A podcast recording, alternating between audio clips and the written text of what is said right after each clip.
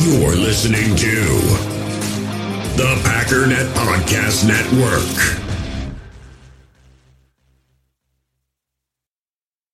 Another day is here, and you're ready for it. What to wear? Check. Breakfast, lunch, and dinner? Check. Planning for what's next and how to save for it? That's where Bank of America can help. For your financial to-dos, Bank of America has experts ready to help get you closer to your goals. Get started at one of our local financial centers or 24-7 in our mobile banking app. Find a location near you at bankofamerica.com slash talk to us. What would you like the power to do? Mobile banking requires downloading the app and is only available for select devices. Message and data rates may apply. Bank of America and a member FDIC. When you need mealtime inspiration, it's worth shopping Kroger, where you'll find over 30,000 mouthwatering choices that excite your inner foodie. And no matter what tasty choice you make, you'll enjoy our everyday low prices, plus extra ways to save, like digital coupons worth over $600 each week. You can also save up to $1 off per gallon at the pump with fuel points. More savings and more inspiring flavors make shopping Kroger worth it every time. Kroger, fresh for everyone. Fuel restrictions apply.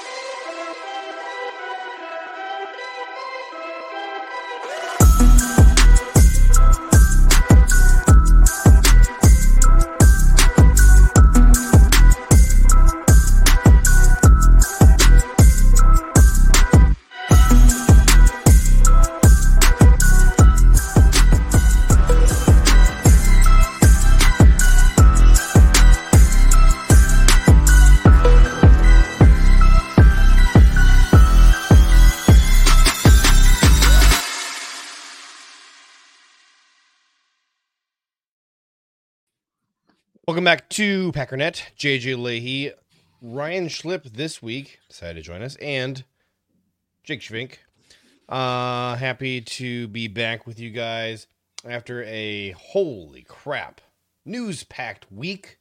Got ourselves a new defensive coordinator, got a whole new defensive staff, mostly new, anyways. And Jake has been bugging us to talk draft, so that'll be a thing that happens. Um, I am getting a little tired of all of the posts. Uh, you know, like PFF social media team, they'll put stuff out like that, and and th- there's a bunch of other big accounts that'll do it too about like, hey, should the Packers go after Derrick Henry or Joe Mixon or Josh Jacobs? First of all, frickin' a, we're paying out the nose to Aaron Jones. I'd like to not add another high high priced uh, running back to the mix. And if you feel like you need a second one, let's go draft a young guy. I don't want to go, you know, add a second super old dude to the mix. Uh, so I say we hammer the third round, grab a running back in the third round. Jake, when do you want to target running back? Um, well, I targeted running back in a three-round mock I put on YouTube today, and people were not thrilled about running back in the third. So, whenever, whenever anybody else wants to do it. Whatever you Uh, whatever everybody wants to do in the third or the fourth round, wherever you want to grab a running back, do it. No, Have- I, I think the mid rounds. It just depends. Have people not heard the news that the curse is dead? Tucker Kraft broke the curse? Because that's the big um, pushback that I've gotten when I have floated third round running back is like, oh man, like, the, you know, third round everything. I'm like, dude, Tucker Kraft is here. He is So risen. Tucker is it Craft just has traded or from IR. mock. Is that where we're at? what did you say? I said, is it just trade it or I'm going to hate your mock? Is that where we're at with Packers fandom right now? Seems to be, which I would have gotten, you know, a year ago, but like the curse is broken. Tucker Kraft broke the curse, but it's still there sometimes. Doesn't matter if if it's still, here; it's there, broken. why not just throw it at running back, right? Wait to make the value picks in the fourth round again. Just throw third round picks at running back. Oh well, darn it, we didn't get it. We didn't get it to happen. Like, rather do that. Right. Ryan, as our resident curse expert, I do hmm. need you to weigh in on one thing. So, Sean Rhyan seems to be the very last victim of the curse before Tucker Kraft came and freed us. Yeah. Is it just a Sean Rhyan thing, or is it offensive line? Because the offensive line kind of took a crap last year, and you know, I'm I'm just wondering. Like, we had such a fantastic string of of drafting offensive linemen, and then we like tried to like pit these two unstoppable forces against each other of our offensive linemen being great and third round picks being terrible. And like clearly the third round curse won, but did it do more damage than we realize? Well, I think what we learned is that it doesn't work. The, the breaking of the curse doesn't work retroactively. So we can't go back in time and get Deguara shaped up and uh, Sean Rhyan shaped up and all that stuff. It just, it's just, I believe, moving forward, unless it's maybe just a one-time thing where he just happens to power through the curse, but it's still fully intact. He's just too strong. I don't know. We'll have to find out, but it does not appear um, that the curse is broken for prior third-round picks because Sean Rhyan um, somehow was our worst pass blocker, even behind guys like Royce Newman. So that's unfortunate is Sean Sean Rhyan accomplished the improbable task of a 0.0 pass blocking grade in week 11. So was that Charger game? That was the Charger game, yeah. Okay. Too old for this says I was going to do something with my life tonight until I saw you were going live. What's up, y'all? What is up, y'all? Perfect. Jake, here I notice I notice you are uh back in your usual digs. Yeah, back from Mobile. It's a it's a good week. We'll be out of the usual digs here again pretty soon, actually. So, how was Mobile, by the way? We didn't. I I, I, didn't. I didn't hear much about it. I know you've done the the media circuit, but personally, I don't know how that went for you. It was great. Uh, other than getting sunburned the first day, which I think is just a rite of passage. Uh, yeah, it's happened two years in a row. It's fine. Apparently, you know, with the whole like we're adding week 18 to the schedule right now senior bowl week's pushed back a week so it's warmer right and you, you, you get... my stuff don't touch things no that that that movement with the cameras there you go that's perfect i can that'd be perfect i can talk and just you know lay down or do whatever like what have to remove his access what are we doing here why do we still have the jeff hafley in the back. I don't know. I just jumped on here and you got all your own stuff going on here. We're still talking about him, right? Aren't we talking about Hafley? Yeah. So it's appropriate. Yeah, Plus, you can't not if not if Jake gets his way. Oh, fine. Like, I was Ryan asked a question about Mobile, and then we had to go mess with all the camera stuff. Sorry. we back up and do coaches because once we start the draft, it never stops. Yeah, that's true. That's true. But Mobile was nice. It was weather was excellent, so good, very enjoyable.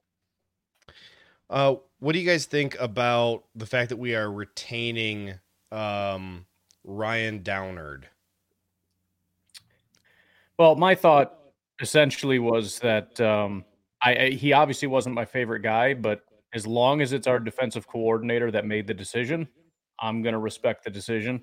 Um, it's not Joe Barry asking Downard to do Joe Barry stuff. It's Hafley asking Downard to do Hafley stuff. So if he thinks that it'd be a good way to kind of bridge the gap between he and Lafleur and he and the the crew, and thinks that he can implement what Hafley wants to do, then that's cool. But if it blows up in his face, I'm not going to be happy that they decided to uh, stick with him instead of finding somebody else.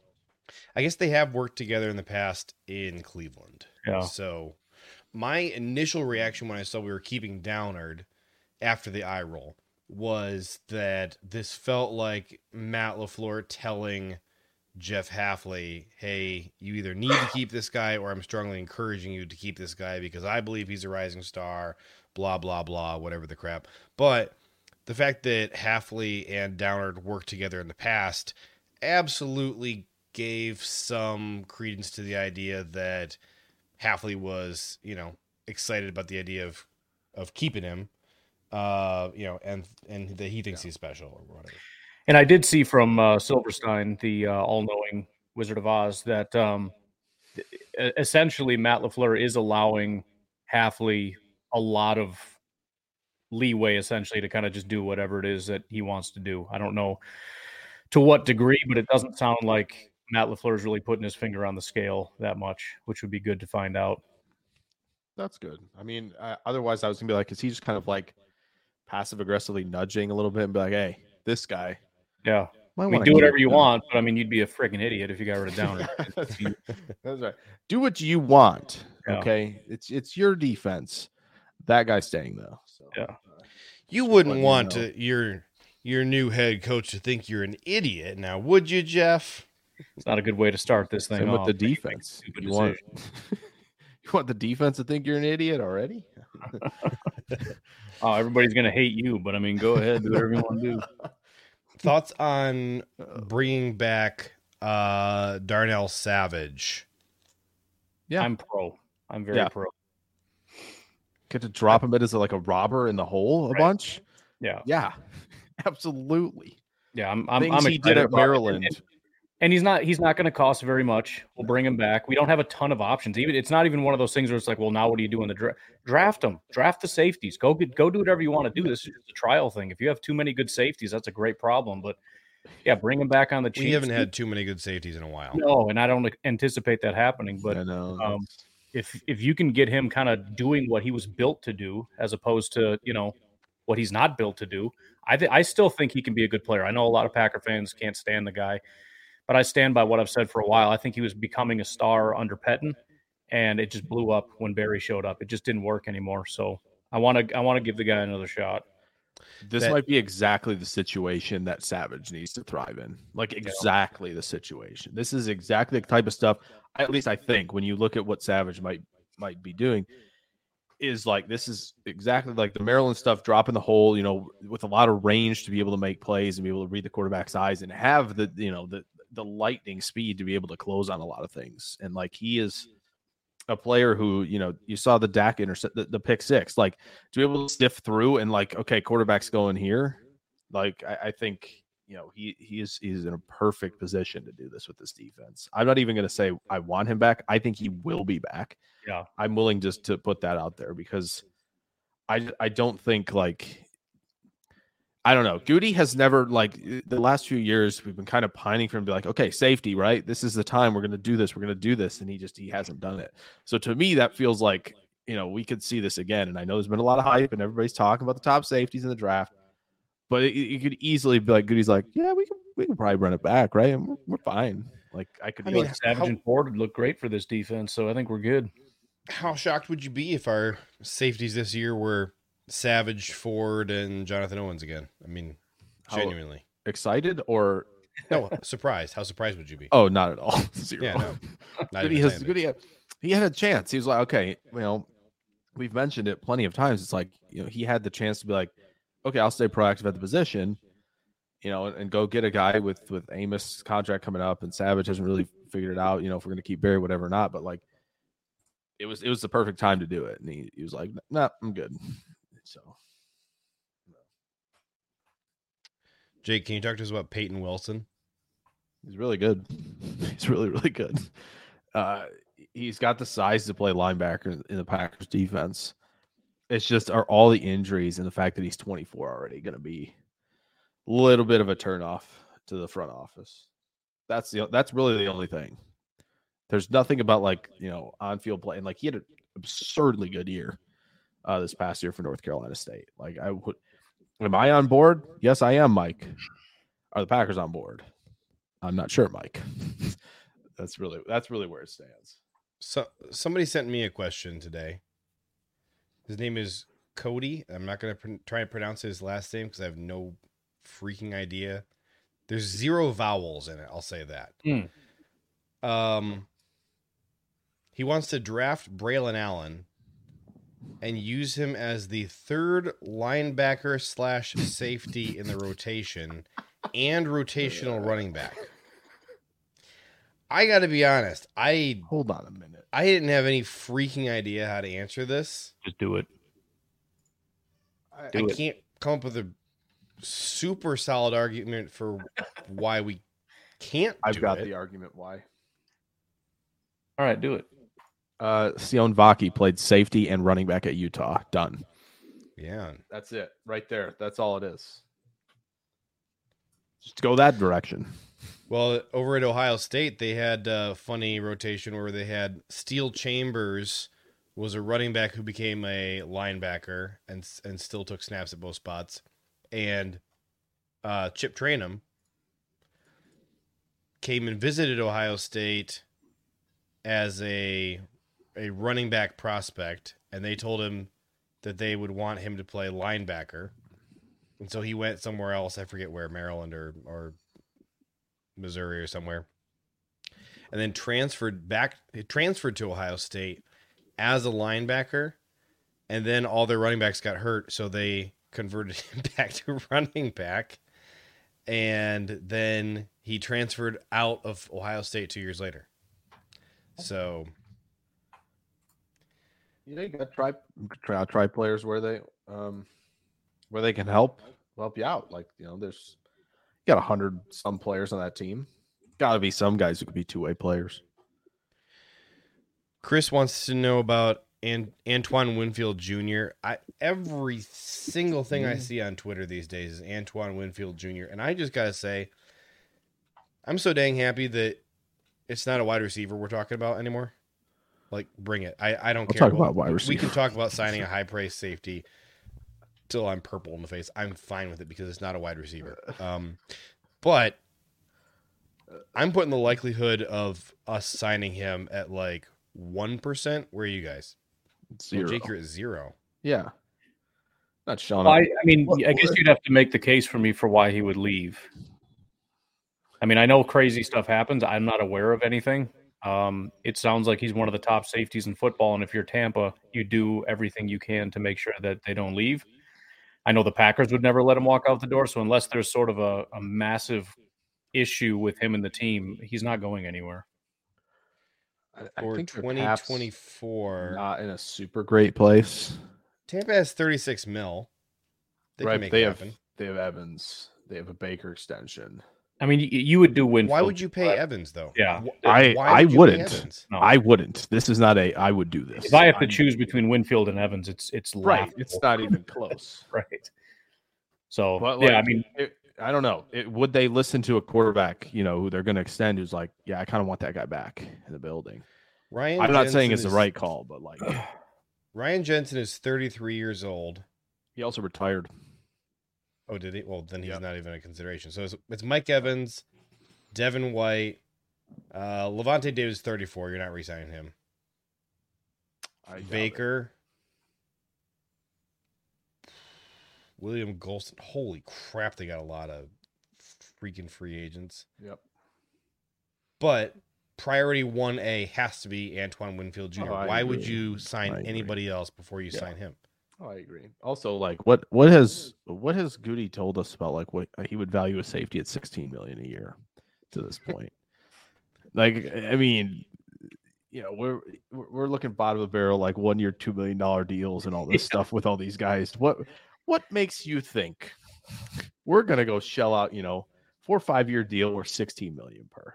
what I what did Amos get? Was that like eight or something? I think it was eight. Yeah, which is you know that's half of like in. right. I'm not sold Yeah. on Gutey making the move. But but right, Chris, let me- answer your question directly, if he was available and if I was in charge, I would probably pull the trigger on that because that's just automatic. Yeah. Let me play devil's advocate. Uh, we hired Joe Barry, and the very first thing that we did was draft Quay Walker, because a you know, uh, presumably, Joe tells Matt and Brian, "Hey, the the the thing I need to make my defense run is this type of linebacker." Now, I don't think that Jeff Hafley runs a safety driven defense, but it is possible that he looks at the safeties we have and turns to Gutey and says, Are you kidding me? Oh, I, I'm sure. I'm sure he he has at least said something at this point. They've they've met. They've chatted. I'm sure, and he's kind of like, "Hey, this safety room you got here, that ain't gonna fly anymore." Loving your defense, but uh, real quick before you go, Do you know? Say- wow, you guys have spent a lot of first round picks on this defense, huh? Interesting. And you've invested what into safety exactly? I noticed you got a lot of defensive linemen. How about you take a break from the defensive linemen and get me anybody who can play safety who's making more than seven hundred fifty thousand dollars a year? Cody's like the vending machine money's going to the safety position. Yeah, That's right. it. That's all. We're we're, we're planning on going real heavy again in undrafted free agency for safety, so you'll be fine. We're gonna load you up, man. Yeah.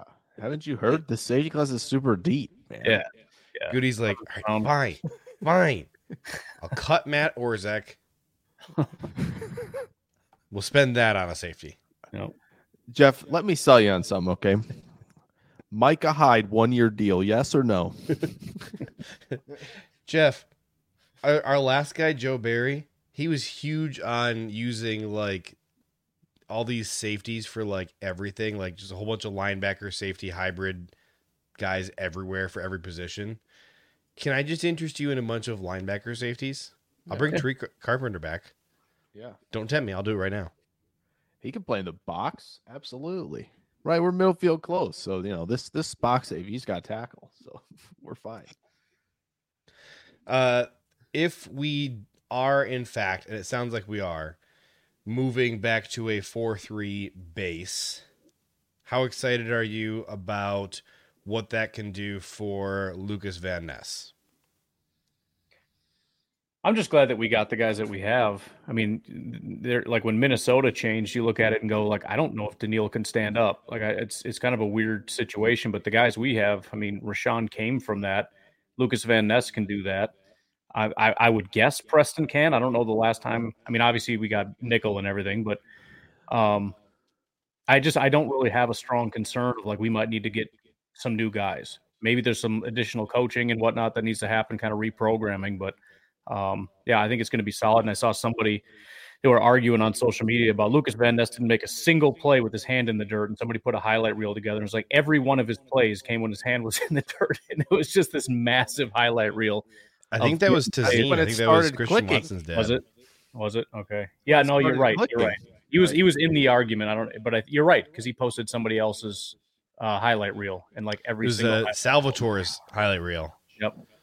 Salvatore puts the best uh, YouTube highlight reels together. I absolutely love his stuff because it's like it's no frills. It's just the football. Right. I love it. Um, Preston Smith, think he's gonna go more hand in the dirt, or is he going to uh, back up and be in that off-ball linebacker rotation? Get Clay Matthews linebacker. I sure hope not. Down the stretch, you're like, ah, we don't have a middle linebacker. Preston, Yeah. here you go. We're just gonna make you a constant blitzing linebacker. That's all. I'm looking here. I want to see what is Preston's career uh coverage grade.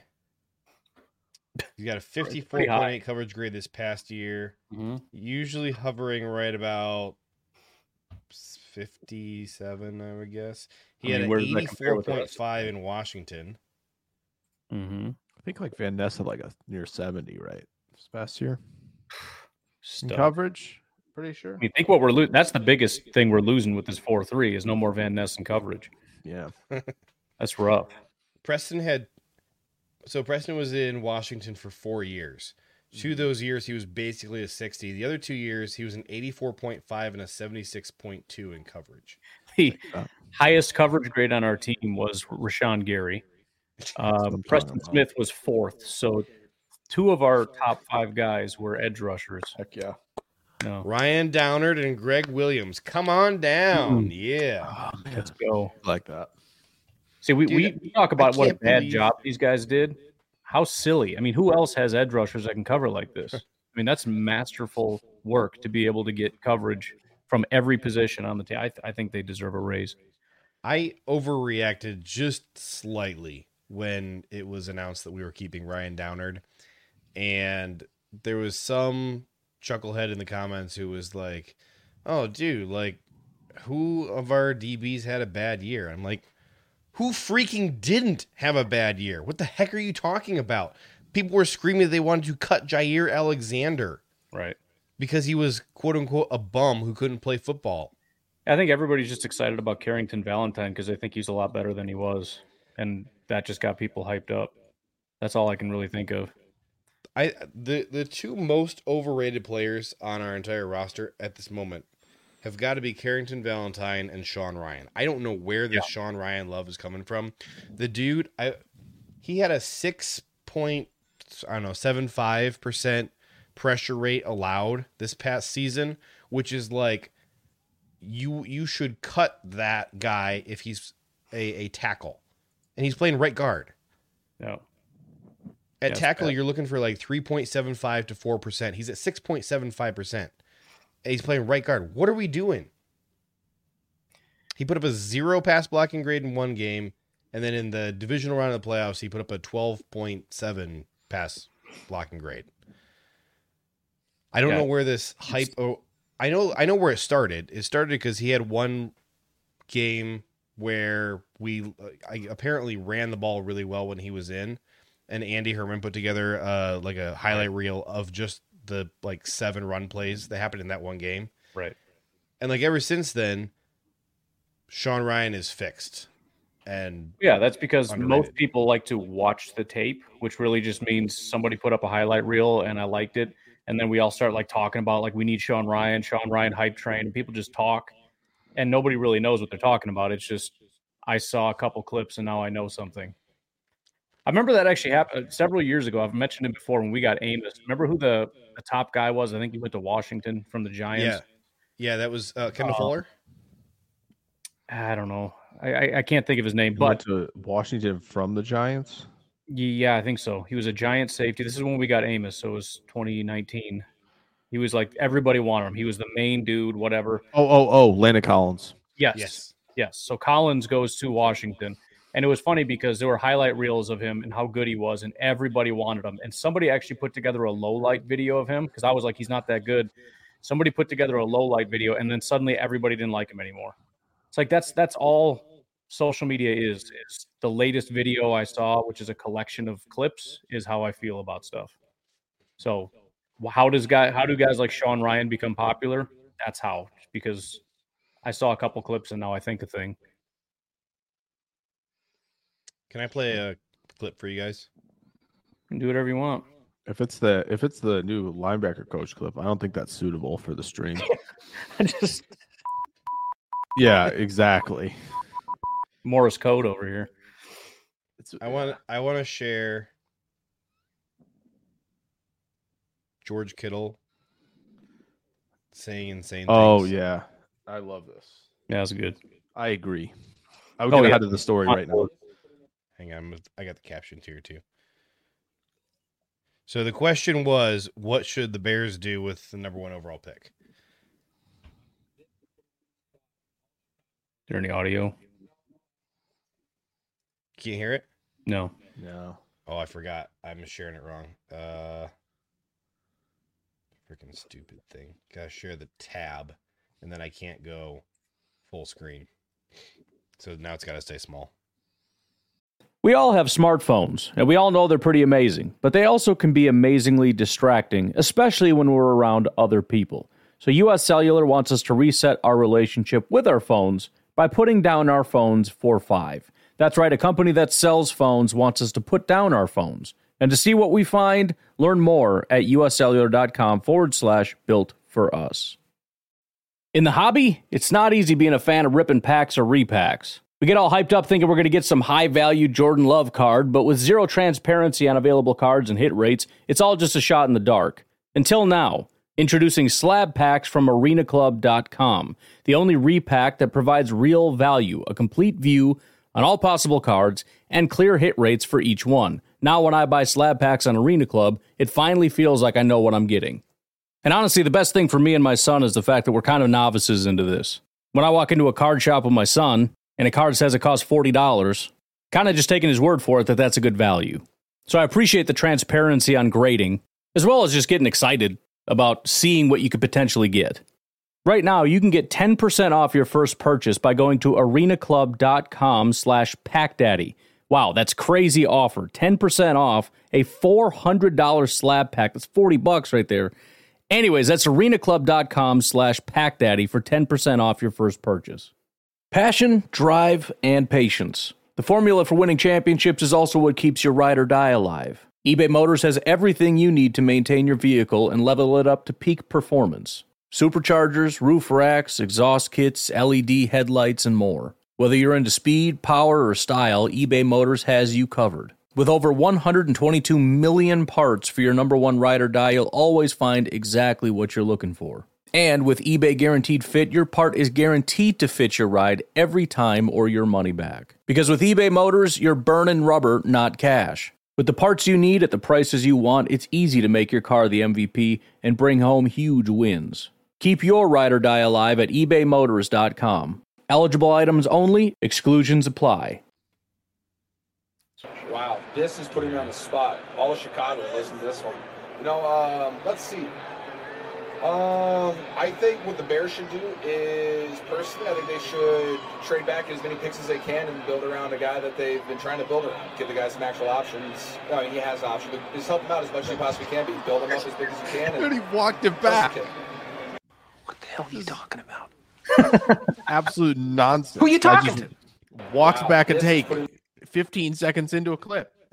Well, first of Like, all, he doesn't have options. Oh wait, no, he's got options. This is why when people say you should always listen to players because they know what they're talking about, just show them that clip because they don't have it's and it's not even that he doesn't know. It's just he's just trying to be nice and he's just saying stuff. He is. But it He was is. hilarious because it's like he's trying to be nice to Fields. So he throws everybody under the bus until he realizes he's being a douche for throwing everybody under the bus. And he's like, oh, actually, he has a ton of options, which means he's not good anymore, right? Yeah, that's that's tough. So stupid. Although I I do agree.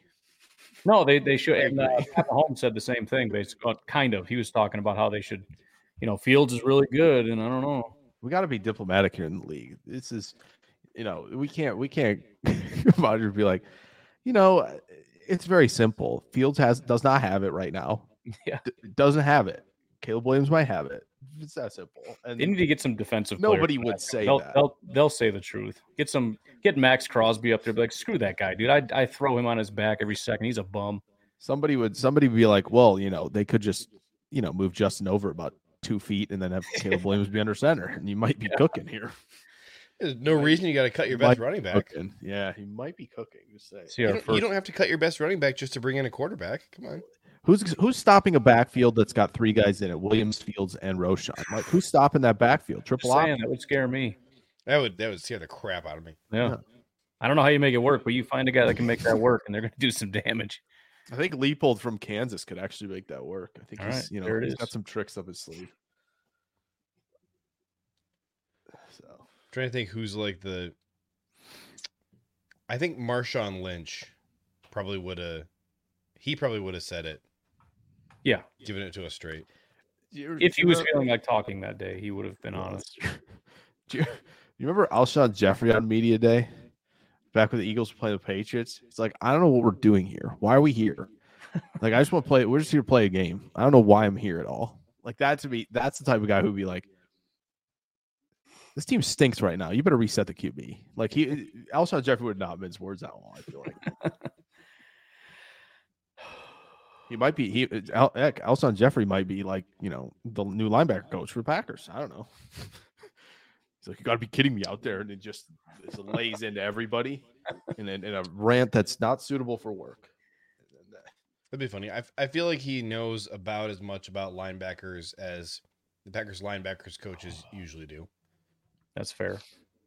Hopefully, our new one knows a little bit more. Although I just went through his resume and he's very new to linebackers, but apparently talented. So What was he doing prior to Miami? uh, he one year at Michigan for the linebackers, same year that Hafley was at Ohio State, and that was his Okay. first time as a linebackers coach. That's right. Michigan eyes get wide. Ooh, he's from that tree. Oh, let's go. Well, but that but back then that was the Don Brown tree. That works for me. Can't tell the difference. What's the difference out there? I don't know. I just see the Michigan thing. I'm just, I'm just uh, you know, following that Big difference logo. to is me. all. I, I'm just following that logo. I don't know what's going on here. this the worst day of my life was when Michigan fired Don Brown. Uh, just for just for context, in case anybody forgot, I'm an Ohio State fan. Oh, you are. Sorry for your loss. That uh, was a bad day. And of course, then they replaced it with Mike frickin' Macdonald, so that was super duper fun. I really think I need to hurry um, up and like pick a team because I feel like I'm missing out on so much. Like there's there's so much freaking drama and everything going on in college.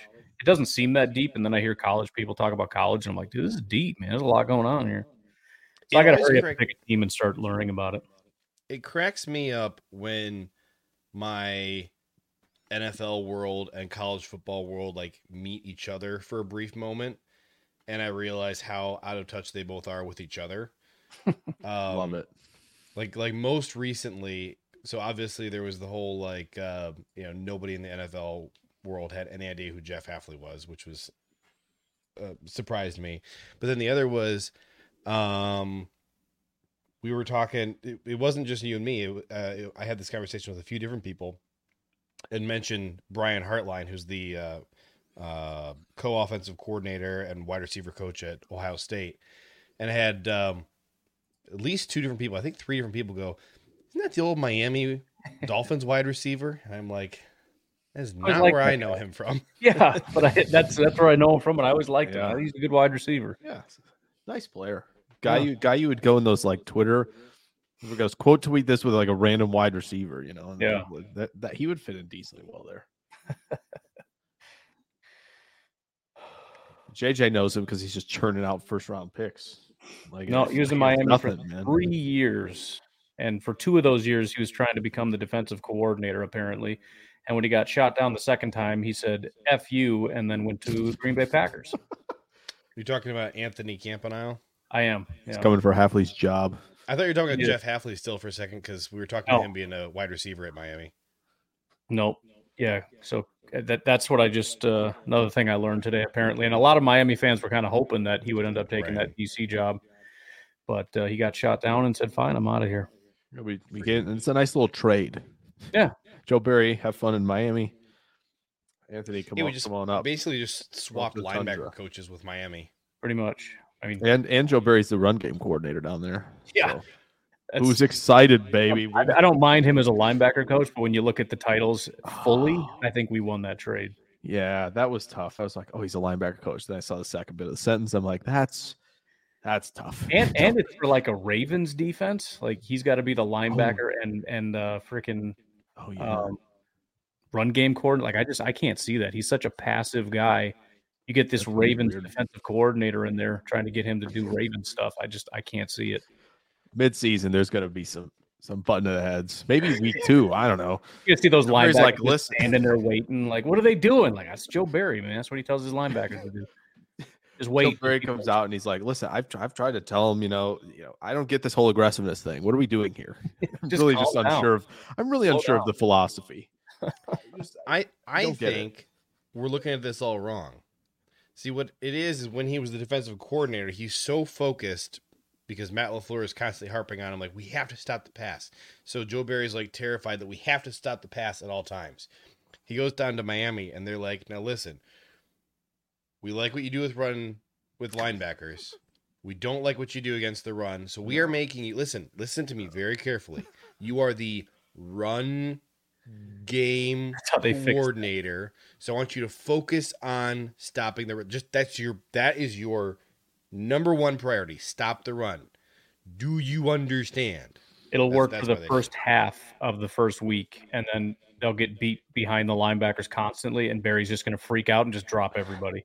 It's like I can't do this. I'm sorry, guys. Yep, I Drop can't. an eleven. Nope. Yep. Get back. Not far enough. Back farther. What are you doing? He's going over to their defensive line coach. He's like, you know, I think we could drop Bradley Chubb a little more often than we're doing right now. He's like, it's like, I got a great, I got a great idea. All right, we're sending the linebackers, Bradley Chubb and Phillips, both are Mhm. dropping. Wait Yeah. till you see the, wait till you see the confusion out here. Yeah. You should see what we did with Rashan. He was one of our best cover guys. Trust me, it's going to work.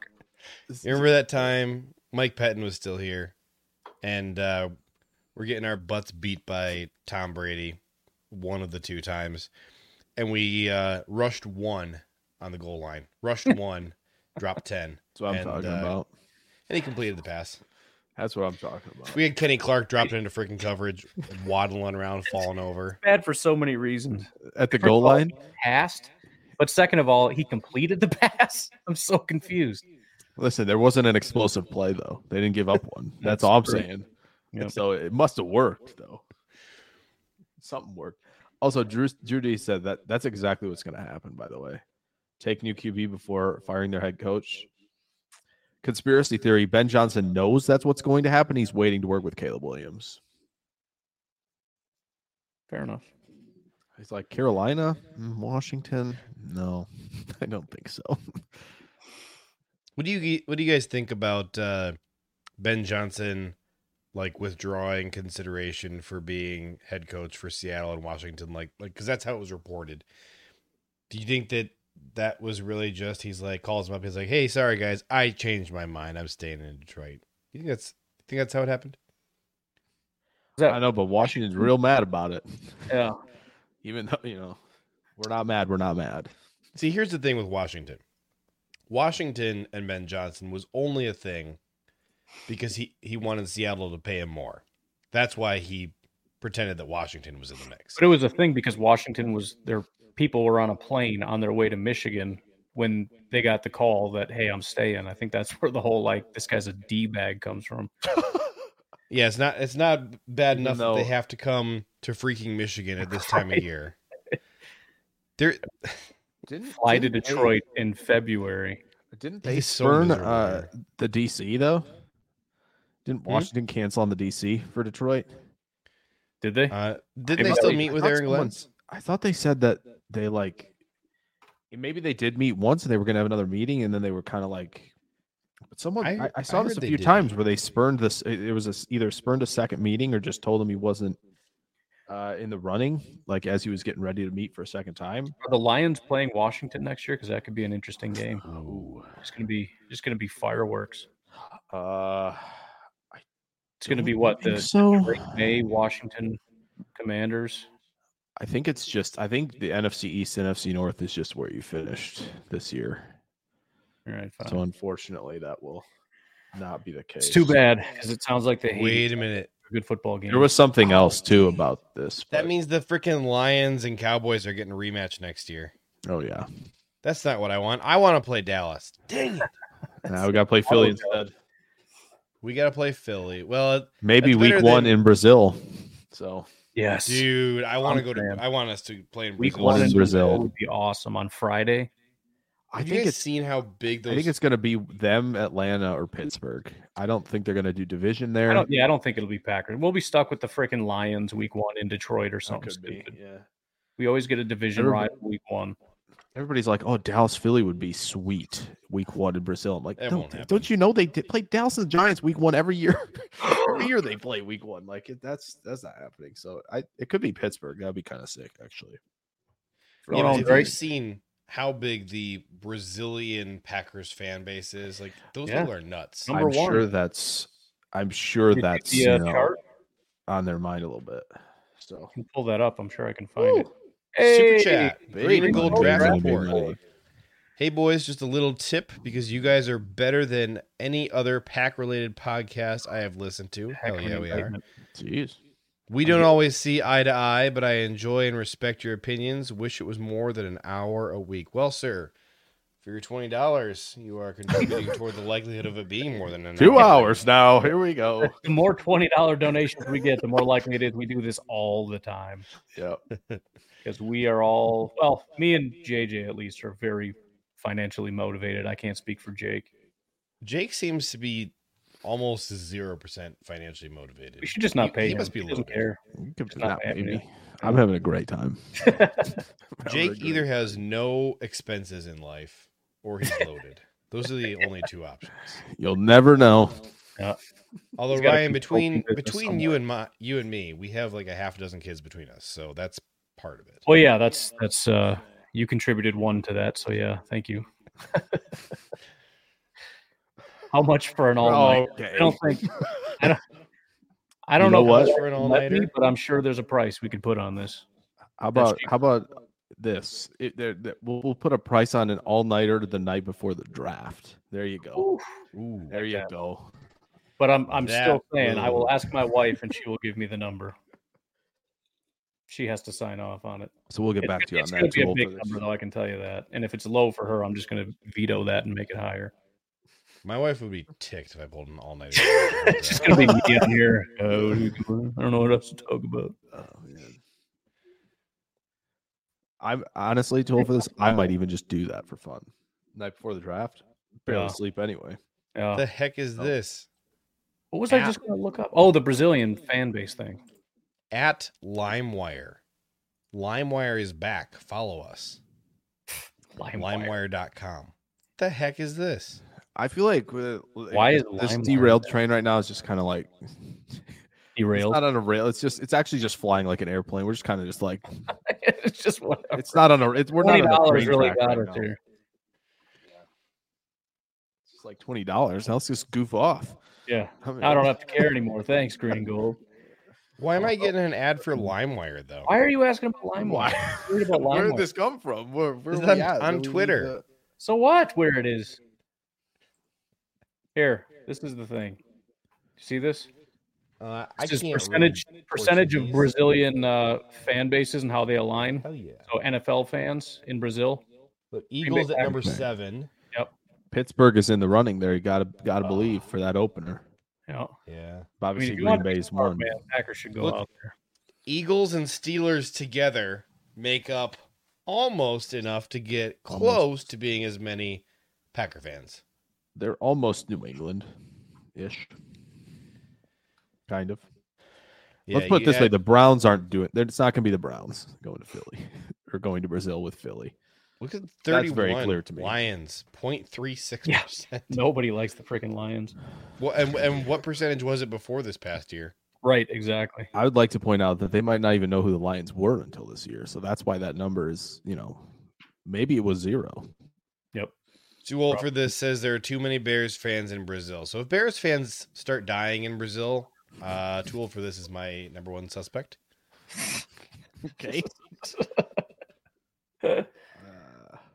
all right then. Anyway, All right. that's what Uh, they need to do. Yeah, I mean it's wouldn't rule it out. Here you go. See, LimeWire. Why? This is uh, You Why gonna like getting- download some bootleg movies or what are we doing here? Has it? I, I feel like LimeWire has been dead for a decade and a half or you more. got to change the title. Packers new era draft deep dives. Sponsored by LimeWire is LimeWire. back. Just 15 need them to exclamation points. sponsor us. Oh man. Wait, let me do this. Shoot. There you go. There's a question. Somebody answer the question. Oh line all day. Do we feel like do we feel like the interior O line depth there is even any? No. We got don't we if we have got to get better there. There wasn't any interior depth last year Exactly. when we thought that some of the guys we have now proven are garbage might have something. Right. Never assume everything is fine at offensive line. That's where you get in trouble. Exactly. Always assume you have to add more offensive linemen. Look at Philly; they're do- doing it all the time. Are they? Are they hitting every time? No, because nobody does. But like, you know, do it all the time. There, Ryan, this is for you. Uh oh. What are we My doing? display name. Oh, okay. Oh, Okay. I was waiting for a video to pop up or something. oh man. yeah, and I do think the colors have a lot to do with it, which is fine. It's probably. I wonder if like Jamaica's the same way. They're all about the Packers. That's why I know. Um, what's his name? Uh, the Olympic runner. Usain Bolt. Yes, he's a Packer fan. Oh, is he really? Yep. I know that because one of the videos I did with Matt Ramage, um, he posted it on Instagram and he just texted me. He's like, Usain Bolt liked your video. I'm like, what? he's like, yeah, he's a Packer fan. He follows me. Sometimes he likes my stuff. I was like, well, that's the craziest Wow. thing in life. Wow. Usain Matt Bolt Ramage just casually fan, dropping it. Yeah, you saying Bolt Name follow- dropping that Bolt Bolt, follows me. follows me. Yeah. Right. He's everybody follows him, man. He's always talking about like, oh, you guys are so like nobody watches me. It's like, yeah, you got eight people watching, but it's Usain Bolt and freaking Smith. So shut up. Yeah, that's worth about two thousand by the Yeah, right. maybe twenty thousand by the Sorry, but I would send all of you home if like somebody from the office just dropped in and was like, I'm just gonna sit here and watch this. There you go. Matt Ramage. And Matt Ramage is, is live streaming to uh, Usain Bolt, and Usain Saint is dropping super chats. You know, every Oh, half man. hour. Like, here's here's another ten thousand dollars for you, Matt. Ten thousand for an all nighter. Here we go, Matt. Let's do it. I want to say something so bad, but Matt's not on our stream, so I can't. I wouldn't. I, I will say I'm a little disappointed that all these people do follow him that are mega rich people and nobody's just dropped like a thousand bucks on him. Like not one time did like Ha Ha Clinton-Dix just come up and be like, here's a grand. Like he went to his house, they hung out, like they know each other. Come on, man, just drop the guy some cash. He's working at a freaking cheesecake factory. Hey Jordan, when May rolls around, just saying, might be able to drop. You know, drop. I know nobody nobody uh, on the team watches this, but I mean Matt Ramage has got all of them watching him. Hook a guy up. That's all I'm gonna do. Ramage's show comments. Hey, Jordan Love. Hey, why don't you drop a thousand? Yeah. Know you're you know watching. those people go to, go here. to games with like stupid cardboard signs made up. We need to make one that says like Jordan Love. Go donate a thousand dollars to Matt Ramage's live stream. Draw a picture of Matt. Just put a little uh, QR code on it. There it is. it's There it's it Matt is. Ramage's uh, uh, Cash App or Venmo. Yep. You know, I like it. There you go. Is Jackson Powers Johnson worth a first round pick? I just saw him recently go kind of mid first in a mock. I think it was Yeah, I would say so. I would say so. Are they going to go? The, are they going to go? Is Green Bay going to go route of a 334 pound lineman, Yeah. especially? Not to mention just a guy who plays on the interior. Yeah, I don't think the Packers would do it, but somebody would. I I think there are plenty of teams that should should start with Pittsburgh. Yeah. here's how I know Miami. Brian Maffey is not watching us right now. He would have He would have answered that he already. would have already answered that question. It's for sure. That's, that's true. That's true. Nick Cooper says JPJ and JRJ. Uh, I think the JRJ I don't think either will be a experiment is- Packer. John Paul I I think don't think either. Trying to go in order here, JJ. Yeah, I, I just like glossed over this. Like I know. Skip these I don't want to That's what I answer like. Drew's question at all. I'm trying to skip Um, Drew's next thing. Uh, you know, I, Bullock's young. He's still 20 years old. So does that put him in the conversation? Potentially. Does he have enough range to play single high? Yes. Uh, are they going to like his size? I don't know. The frame looks a little thin to me. Uh, and there's some just some, and, and people have probably seen it with Kinchens already too, but there's some missed tackles on film that are not ideal with Bullock. And it's I'm- just a, such a tough thing because you want the range, right? If you're going to play middle field close, you want the range and safety. Yeah. But then you watch Tyler Nubin play, and you're like, I would like that guy, please. Eh, I'm- because he's just I'm really wondering if Hafley's going to do a lot of single high safety here in Green Bay because I know he did it a lot in college. It'll probably be a. It'll lean more single high than maybe a lot of other teams, but it's still going to be a good amount of you know not that. Which is, I think, everybody. I mean, even most teams that are supposedly mostly single high, they're still running up a ton of other stuff. yeah. I was talking to uh, the Boston College writer Mitch Wolf, and he was telling me that when Hafley first got to BC, he was you know they were doing kind of more of that single high stuff, and then really got away from it the last couple of years. Yeah. Well, and he, he talked about that in that interview too, where The they've interview was only just a couple weeks ago. gradually just uh, moving away from that, you know, especially with the mobile quarterbacks and whatnot. I don't know that was, I think, recorded a while ago, but, um, it, you know, and, and again, so he's already moving away from it, and then you make a jump to the NFL where they're doing even less of it. So I don't know what that's going to translate to. There you go. Yeah. Just look back over here. Got both of them. But that's for that what that Watson. That's for Watson. What? Oh, interesting. Yeah, it's it's NDSU. I still haven't decided which which helmet for which rookie I'm getting this year. I wanted to get South Dakota State, but they don't have them. It's very difficult.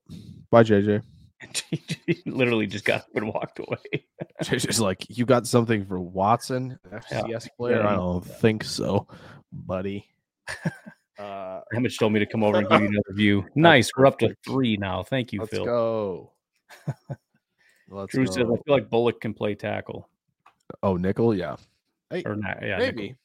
There are a lot of of nickel nickel corners, at least with a lot of players who are projected to be nickel corners in this draft. Feels like we've almost shifted. This year's like the oh, the corners are a little small. A lot of nickel players, and last year it was receivers are a little small. A lot of slots, and so it's like oh, what what really, you know, I think uh we're combating it really well in 24. Like, all right, how do we handle all these slot receivers? Okay, just really good nickel players. Here we go. Is is Nubin a rangy guy?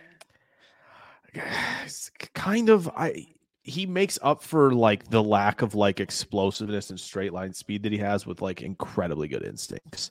Okay. So it's possible you can get something out of him single high because I think he's a really smart player. But there are going to be times I think where it just feels a little limited, and and that's the struggle I'm having because everybody asks like, "Oh, would you rather have Kinchens or Nubin?"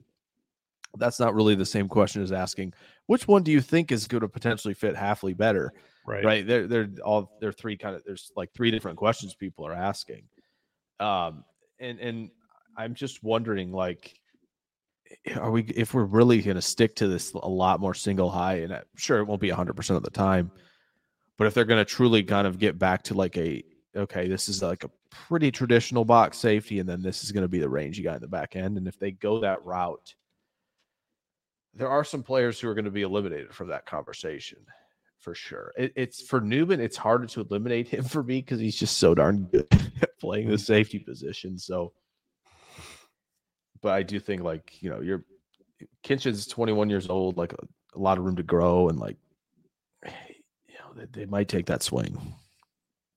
That's a goody swing, right? It's like, oh, yeah, he might not be great this year, but wait till 2025, and like, Yeah. I could see that happening. I think is exactly right, exactly right, Drew. So And he, he talked about that so. too. He talked he talked about it, you know, disguising that. Yeah. I- he'll he'll mix it in for sure. I don't know if it's going to be a majority of, the- of the time. Yeah. Nick, how much does a player's age factor into how likely you think they are as a Green Bay target? I think all of us tend to bump older guys down a bit on the boards, but as we saw with Devonte Wyatt, it's not probably going to take you off entirely. I would say one of the big examples of age impacting it for everybody would be Bernhard Raimann, uh, tackle from like two years ago. I think it was the 2022 draft. And he was like, as far as I could make him out, he was like the highest graded tackle prospect I had, but everybody was concerned about his age, and he ended up falling like super far. Uh, but he's been a darn good tackle in the pros, you know. But you're And I, I think that's an a couple NFL. It's an NFL thing more so than a Packer thing. Um, Right. I think people just think of it as like the Packers don't like old guys. Nobody likes old guys. It's just a question of who's willing to give into that and and go for it. And maybe the Packers like that less. I don't know. I haven't known that to be a thing. And again, Wyatt kind of broke that stigma that the Packers would never, which is again silly because it's just it's a sample size. There's not a lot of 25 year olds. First of all, Yeah. Second of all, nobody really wants the 25 year olds. So when they come along, it's unlikely that you're going to see that in the first round because there's just not a lot of those guys going in the first round. But as the Packers showed with a lot of other things, they are willing to, like linebackers. Well, very rarely do teams take linebackers in the first round, anyways. But the Packers, it's so so they see over uh, this five, six, seven year span of not drafting linebackers, and they say the Packers never do it. So that's nonsense. It's just a thing they haven't done in a while. So there are no hard and fast rules, I don't think. And as far as stuff like age, it's not a Packers thing; it's an everybody thing. Nobody likes the 25 year olds; they want the 20 year olds or the 19 year olds. and and that's what's really difficult, right? All these COVID years that are adding on and adding on, and guys are coming out, you know, later and later in the draft. So you have 23, 24 year olds in, in in bunches relative to what you know you had in in you know 2017, 2018. So it's a harder thing to navigate. And I think you've kind of seen that, right? Like Green just mentioned Devonte Wyatt, like really good pass rusher. Yeah, he's 24. Oh well, you know, Yeah. can't worry about it. He's a good player. We're going to take him.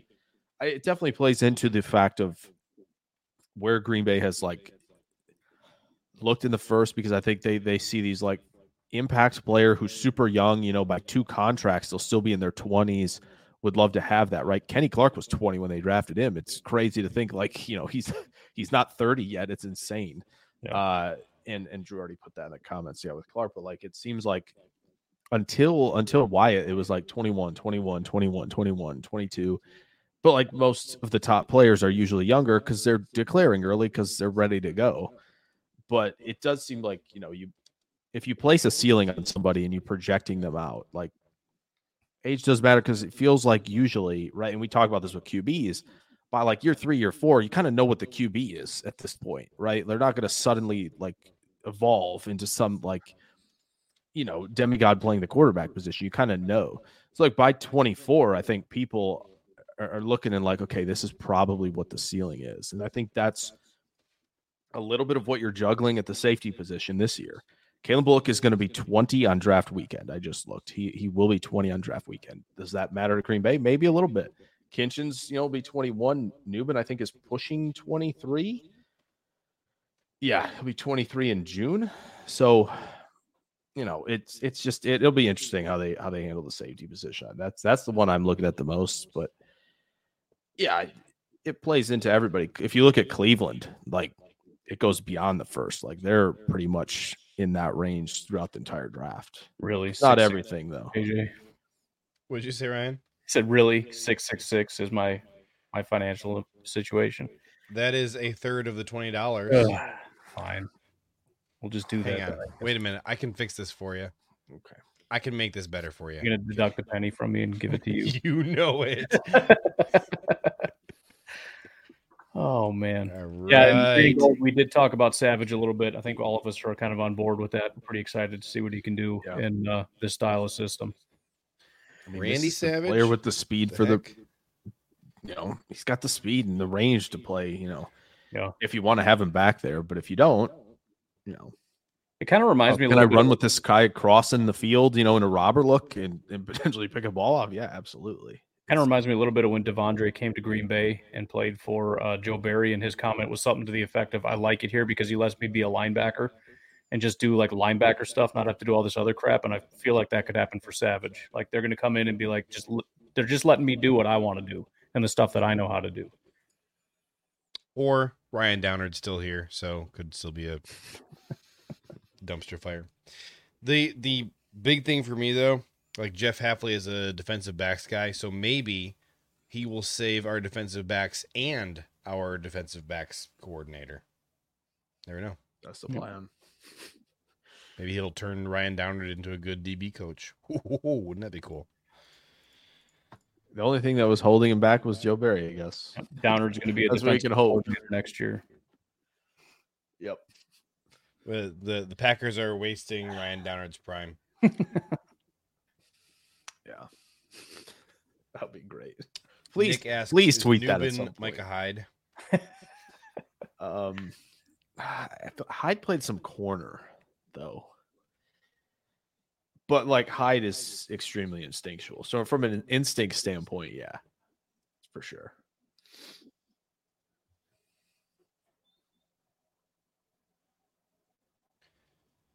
More Nubin talk. Everybody loves the new bit. More Nubin talk. Yeah, Best instinctual ball hawk in this draft. yeah, And prob- that's where his comment ends.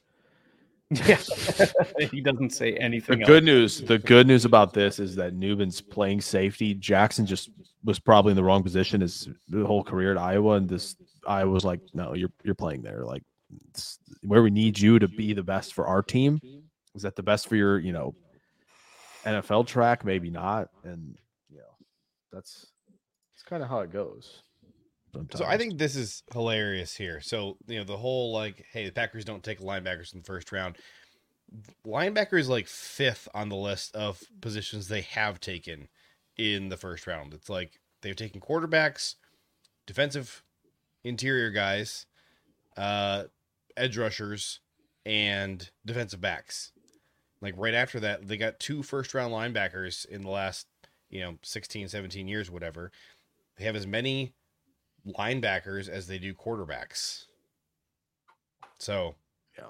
I think it's kind of funny, you know, that that we have this, uh, you know, uns unwritten rule that they would never take a linebacker in the first round, uh, and it's I think it's I think it's fifth, tied for fifth with the quarterback. I think the thing with linebacker is just very much like if you look at the data, it's so it's there's so much variance into what you know. Oh, picking here as constitutes a success or not. It's like it's it's just not a lot of correlation with Ryan like early a- picks at linebacker equals success. It's Ryan did a podcast back in like 2019, I think, maybe leading up to the 2020 draft, um, breaking down like what round of the draft every, you know, uh, like starting caliber player in the entire NFL was taken. And I, there's a couple things I remember. One was that with center, it didn't matter at all. Like it was like the same number of first, second, third through seventh through undrafted. Like it didn't matter. You could find centers anywhere. Um, and then off ball linebackers, it was like the second round was a Second gold round. mine. Yep. And They're the- all the second first- round. Every single one, of all the first round picks sucked. Second round picks are amazing, and then they all suck. And I I have had a theory about that for a long time, which is that like I think line off ball linebacker is a hard position to scout. And 100%. so you got all these guys who put up gaudy numbers in college, doing stuff that doesn't really translate so much to the NFL. And then in the second round are all the linebackers who are just kind of traitsy. Well, they in the first actually round think it draft- might be the opposite. A in, in the first round they draft a bunch of safeties to be linebackers that are athletic freaks, and then the That's- second round is when you get actual linebacker linebackers who don't have those crazy safety traits, and they come in and dominate, and then it just falls off. yeah, That's I, my hundred percent. Like the the second round is like, hmm. oh, this guy just knows where to be at all times, and he knows what he's he's looking at, and he knows like, okay, I need to be in this gap. I, I know where my run fit is on this play, right? Depending on you know gap zone, what what what have you. And you got like the Zaven Collinses who are like, you know, rushing off the edge and trying to play. And he's like, oh, this guy's really big and really fast and can play linebacker. It's like, no, no, it doesn't. It doesn't quite work that way. Uh, and then it was like, oh, Isaiah Simmons, he could probably play linebacker, right? Like a safety. It's like, well, not really. Um, yeah, he was an Avenger at the combine, which was sick, but like, you know, we we're, we we're having an entire conversation like, where do you play him? Yeah, It was kind of like on defense, people would say. It's like, but where? he can do everything. The answer man. to my question. Corner, He can play safety. He can play linebacker. You can put him on the edge. I remember that. Everybody talking about that. You could literally put him anywhere. Put him at outside corner. He's going to thrive out there. It's like, Problem is but, like not good at any can- one of those. you can't put him anywhere. he's not a nomad. Like, where's the home at? Like, where, where where's he? subpar at where's every he- position on the field. Yeah, like where's he? Sta- he's where is he building a residence? Like we Yeah. we need to know that. We got to know where we're we're building residency here. Like Jamin Davis, another like athletic freak from like it might have been that same even class, and it's like, yeah, but he just he kind of played in space, and it was cool to watch him run around. But like Jamin Davis know, was the next year because he was in the same class as Jabril Cox. that's true. Was that was was Jamin Davis same year as Zaven or no? Uh, yes. Yeah, okay, that's those two were the same. Yeah, Yeah. and I it was I like, a oh, Nick Bolton's just Cox good at playing linebacker, by the way. Done. Has Cox been terrible? I, I bet he's been terrible because I've never heard his name since he got drafted. I don't know if he plays a whole lot. There's just not a lot of Cox is linebackers. Washington. He spent two years in Dallas. His rookie season, he played nine snaps. Yeah, Uh, second season, played 37 snaps, and then this year he played one snap. So, yeah, he's been not good. Yeah. Um, I ordered this online, and it arrived a couple days ago. I wanted to wear this for our live streams. It's a Packers what bling, and I put it on. and I showed my wife. I'm like, "How cool is this?" And she's like, You look like an idiot. she, JJ, you can't see it. Your beard covers it." Oh no. Oh So- no. so sad. But here's the here's the amazing thing. Okay, so this is the size that it is. Okay, I just I left it out, and my 18 month old daughter grabbed it, and she's been wearing it all around, and it's like she is so proud of this thing, and this you know it like covers up like two thirds of her chest, but she walks around wearing it all day. You have to get It's a great. picture of her with Aaron Jones. both wearing them. That'd be pretty Yeah. sweet. Yeah, next time I happen to bump into Aaron Jones, I'll, I'll make sure and do that. I'm sure he watches Ramage's show, right? Just, you know, just ask him on there. Right. The Kirko Chainz. Yeah, you should uh you should rip your shirt off too and then put the chain on. And then, and then, much chest you know, and then you have to clap above your Yeah, head. then- It'll, you it'll won't get able to caught. get behind it'll the get chest tangled in my chest hair. Sounds really painful. That's good. Oh, I don't know what this comment is in reference to. What does this have? What did we say that made Adam say this? Have you taken? Have they taken more line the same amount of linebackers as QBs in the first round? Um, yeah, but they but their quarterbacks were 15 years apart. Come on, come on now. This is true. Um, Nick, I don't. I I didn't agree to no only rule is no wide receiver in round one. Nick, I have not agreed to that at all. I've no not agreed to no wide that. receiver. I, here's I've the not thing, is agreed it- to that at all. I I think that it is a rule, but I don't think it's a Don't- don't Packers rule. I think that it's God's rule, and He's preventing the Packers from doing it because they have tried, and the board never falls like the way they want, and the wide receivers they want are you know are always out of their reach. So I do think it's a rule, but I don't think it's a Brian Gutekunst rule. That's fair. I'm gonna I'm gonna be ignorant for two seconds, but what if it's this year? What What, if if this year the best player available is we can break the third round curse, I think we are we can the question here's the question. I already know the answer, and if I move this uh away, we'll we'll see what the answer is. But who who is strong enough among the wide receivers to break the no wide receivers curse? I mean, how far do you have to trade up to get this fella? Well, that's Um, uh, a long way. I think his teammate would be a, a really nice fit, actually, based on what he does right now. I'm still not ruling out. Like we, we talked about it a few months ago in the middle of the season before we knew for sure there that uh, Jordan Love was the guy.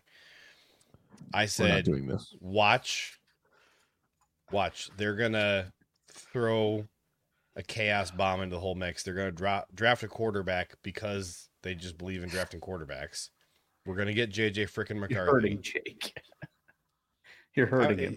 It, Don't it'll hurt everybody. Don't do this again. I Listen, I didn't have there The were sh- most JJ eight seconds make ago. I didn't have a headache. Eight seconds ago. eight seconds. You That's how still on the that's all it JJ took. McCarthy train? Is that what we're talking about? Oh gosh. Yeah. I think Jake, you would Jake you is. wouldn't want to get JJ McCarthy? You love JJ McCarthy. Whoa, You think whoa, the whoa! Now that's that's that's that's borderline libelous here. The saying I you love think JJ JJ McCarthy. McCarthy is an NFL quarterback? I think he can be an NFL quarterback. To be fair, sure. Yes, he he's can. a can he is a project. So maybe in 15 years when Jordan Love is done, then JJ can take over. yeah, he's you know what four or five years younger at this point. Like we- we'll be fine. Be good to go. This is true. Yes, I don't. Is he tw- is he twenty one yet? JJ McCarthy barely. is 21. Just barely. January Just turned twentieth. 21. Yep. January twentieth. Yes, sir. Too old for this. That's just plain freaking mean. I'm not gonna. I'm not gonna. am standing that. up. What are you talking about? I'm standing, boy. Shut up. You are usually on in your camera. This is like the highest I've ever seen you, like in your frame. You're Yeah. usually like way down. Right I know. Like, I know. what's up, guys? How's it Bro, I- going? I got to be comfortable if I'm sitting. I'm not going to sit up all stupid. I'd rather stand than be like straight upright in a chair. That's just dumb. What's what's Tim the standing would Toolman. Taylor's neighbor's name? Wilson. Wilson. Yeah, you're like Wilson a lot of the time. That's what he's gonna. that's that's the new uh, display name for next week. Heidi ho neighbor. yes. yes. that would be good. I love that show. Oh man. Adam Adam guesses that's AD Mitchell. You get outta Did here. you listen to Ryan's podcast or no, Adam? Guess you didn't. Wait, which podcast are you talking about? Ryan went over some Senior Bowl guys, and he kind of went over like a buzz around AD Mitchell on the pod. Just kind of like there's some there's some concerns on multiple fronts. When the It's heck like, was that? Oh, was that today? yeah, are you not caught up? I did listen to it, but I was working and I oh, was Oh, very that's fair. distracted. That's fair. Especially with a show like that where you're just listing off names, you're not going to be able to process that. A lot of the time, I I'll go back and listen to uh listen to it a second time in the evening. You know, I'll listen to it as I'm working and then listen to it a second time later. I'm a team player like that. I'm I'm boosting Oh, our download numbers. There you go. Gotta make sure you switch apps. You know, listen on Spotify first, and then switch over to, you know, Podcast Addict or It's the something. only way to do it. Yeah, so here here is what I got from Mitchell. It says Mitchell's draft standing appears uncertain with concerns over medical and character issues potentially affecting his draft position.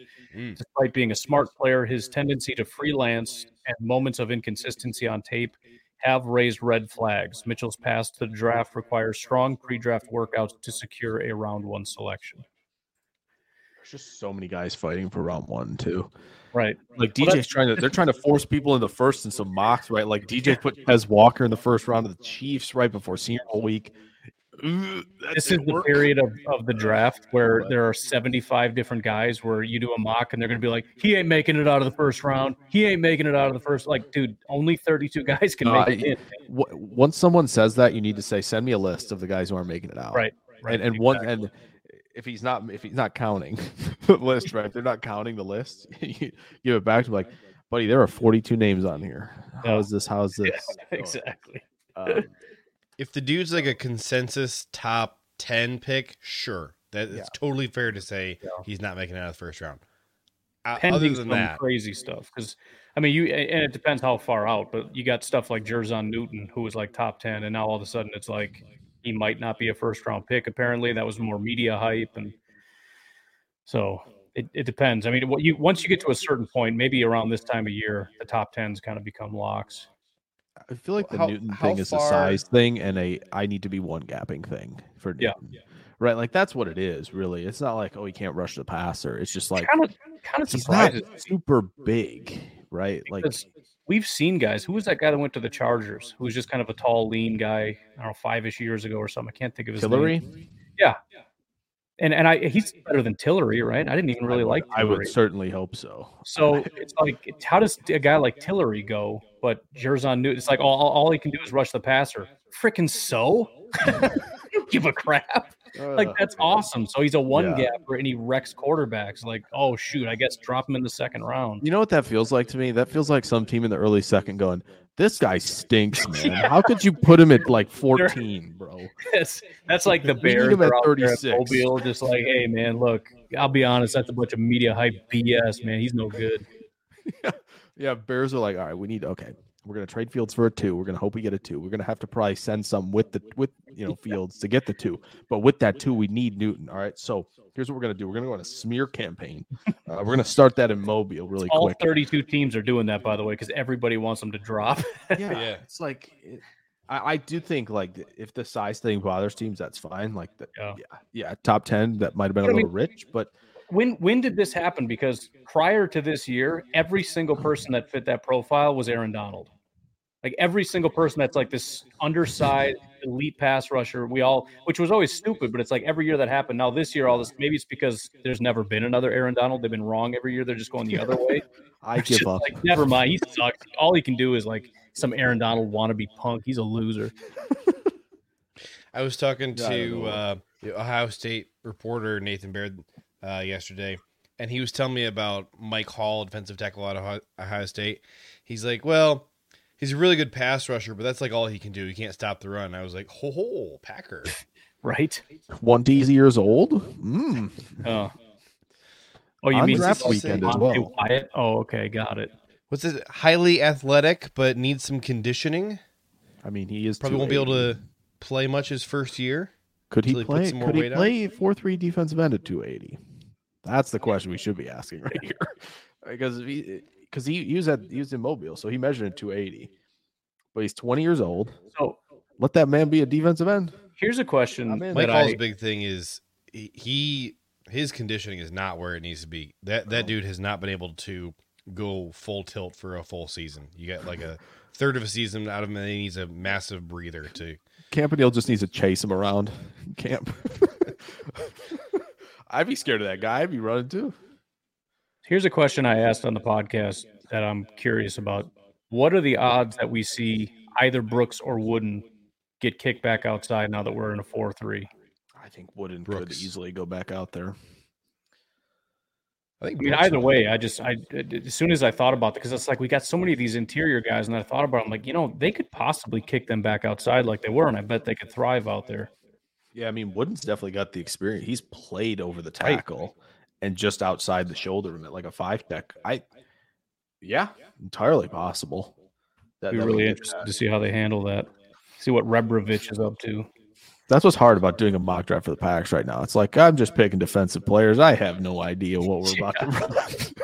like, uh, you have to kind of put that as like an asterisk on every player. Well, like, and all of listen, they are- might be in single high a lot, so Kinchin's pretty good player, huh? And Yeah. It's like maybe they aren't though, and, and Right. And and what if they bring back Savage and they like the guys that they have? And it's like, well, we should go corner. And it's like, well, we have Jaire. What if they really like Stokes because he's going to come back healthy and they don't really want that? Or what about Edge? It's like, well, wide you, receiver.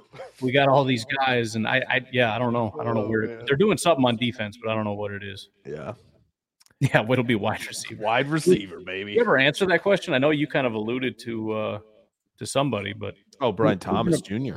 yeah, is he going to break the curse though? Is he is he Tucker Kraft strong? Um, he's Tucker Kraft strong at the catch point. I would say Okay, he's a good vertical threat. I, they haven't really asked him to run a lot of other routes. But like if Watson's out and like you're like, yeah, hey Brian, get out there and run some goes, some comebacks, some hitch routes, and we're golden. He's like, yeah, I got you, I got you. I wonder if he's every bit of six four that he's listed as. I doubt it, but you know maybe six two and three quarters, two oh five, or you know they just go absolute, you know, nuclear, and they're like, yeah, if Keon Coleman runs like four four, we're we're picking him. at that 6'4, 215. Like he looks 6'4. So like that would be, you know. Oh, JJ, this question's your music right here. It's simple. It's um nepotism. Just is. Nepotism. Right, right to the point. Did not pontificate at all like the guys at Super Bowl Media Day, right? You know, getting asked about Justin Here's- Fields. is right to the point. the reason Downard still has a job is a great mystery. I think that Matt LaFleur did suggest to Jeff Hafley, hey, we think this dude is a rising star. I don't know why they think he is, but apparently they think he's a rising star. And what's his name? Jeremy Fowler. It was either Jeremy Fowler or it was Tom Pelissero. One of those two guys at one point put together this big thing about how Downard is a rising star. I shouldn't say a big thing. It was a a sentence in a paragraph. It was like, hey, these are young rising uh coaches to keep your eye on and Ryan Downard was one of them and I like choked on my cereal. And I think Matt LaFleur really likes him. I think he suggested it to Jeff Hafley, who has worked with Downard in Cleveland and seems to either like the guy or have a high opinion of him or something. Maybe our coaches just think that all of our safeties and our cornerbacks are like the worst football players imaginable and are like, dude, I'm not blaming Ryan Downard for the fact that Jaire couldn't play football. Jaire's a bum. What are you talking about? He made Ryan Downard look bad. Yeah, right. We're gonna cut everybody anyways. So It's like, what do you want me to do? Gutey traded Rasul Douglas. I'm not. I'm not a miracle worker, bro. Thank you, Andy. I appreciate you giving me the opportunity to crap all over Ryan Downard again. That was fun. Which position coaches are still up for grabs on defense?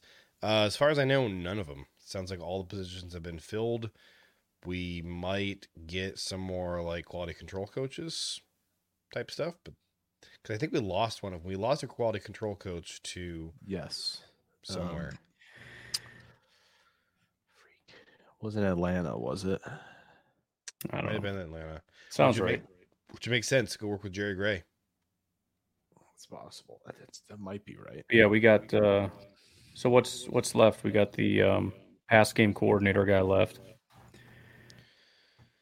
I mean, come on, friggin' Jeff Hafley has to be the passing game coordinator, right? Yeah, he, he might be. I just I would like to.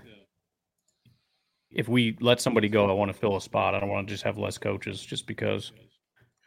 It would be nice to have a safeties coach and a cornerbacks coach. Not mean, we've already, like, a Consolidated edge and defensive tackle. Yeah, that's true. We just have defensive line Right. and secondary. Possibly. Can we add two more coaches? Like Mark Murphy, listen. Open up the purse strings, purse strings a little bit. Hire two more coaches. Forget about that safety thing. Coaches. Come on, there, there's no salary cap on coaches. We we could have a coach per player. That's what I'm saying. Get it Why done. not? Dude, you would you would know in a hurry which coaches need to be fired too. Like That's hmm, true. which That's of these players are like Oh, sucking balls this year? Oh, you sir are out of a job. you can no longer coach uh Jonathan Owens. Everybody's backs Bye-bye. against the wall here. It, that Downard, Downard would get Owens, and he'd be like, "What do you want me to do, bro? yeah, he just throws What do you want me to straw. do?" I, I, You get uh you know some they they hire in some other guy and uh he gets Jaire and then Downard gets Jonathan Owens. He's like, "Come on, man." Um I had a thought because the Jets have all these leaks, you know? They got 30 leaks running to the media. I think that Robert Saleh needs to do like a misinformation campaign and he should meet individually with each uh person on his staff and drop like some some crazy bombshell news to them in this meeting oh, and be like listen don't tell anybody this but we are going to trade zach wilson to the panthers for bryce young. What do you think? And then oh, is it The like most the, important the thing Tyrion is- move in Game of Thrones? Yeah, The most important thing is you got to write down what each of your lies were and which person you told it to. And then uh, whichever story gets out there, or in this case, stories, because you got so many leakers, those are the guys you fire. I like it. I think this would be an it would be an awesome thirty for thirty too. He's he's gonna start running out of uh, names. Be like, yeah, we are trading Aaron Rodgers for Jordan Love. Oh man, oh no, Michael I Lombardi. hundred percent buy this. Yeah. This is interesting. Drew says Michael Lombardi, who is uh, the world's foremost expert on freaking nothing in the world, has said front offices actually do give false information to different people to see who is leaking. Here's the thing: Michael Lombardi, I think, is probably speaking did from that. experience. He probably Yeah, yeah, because he probably he did did that. That was his genius Yeah. idea, and then he got fired two days later. So that's that's the thing, right? That's that's why he said it. He's like, yeah, Front they- offices, Yeah, do this, this. these Which front people actually offices? do this, Well, but these me. people are me. the call is coming from inside the house. believe it or not. Um, Michael Lombardi is the guy. Like man, source, trust me, bro. because I, I, it's me. Adam wants to know, Jake, who's the 200 pound guy who runs a Nothing sub happened. seven three cone? Uh, a receiver, right? Yeah, okay, I see that. Right underneath. No, I'm gonna say at defensive No. tackle. no, no. D- What? just oh, you just have to be two hundred pounds or more. Okay. Mm-hmm. Yeah, Um, you gotta be over 200 pounds and run a sub seven three cone. I think it's. I Chris want to draft that Jenkins. guy. I think it's Kris Jenkins from Michigan. I think he could maybe do it. Like actually, I think he could actually do it. So I think he's going to run the low four eights as a defensive tackle. Uh, as far as receivers, um, uh, Rome Odunze, Brian Thomas Jr., Javon Baker. Those are probably the three that come to mind immediately. Javon Baker is a beast. Yeah, he is. Yeah, he is. Also Not concerned about one week in, in that three practices in mobile where he didn't do a whole lot. Nah, let him cook, man. Almost 22 yards per reception last year. So Ryan just died. he Um, said he said he had to he had to bounce. it's gonna bounce. So now it's just So- us. So what this means, Jake, is you get five whole minutes to talk about the draft. All right, put your questions in right now, chat. Do it. Do it. Do it. Do it. Ryan and I aren't going to be able to derail you at all. Are you going to? Can I even end the stream? Well, here's that the thing. that will be I- the real question.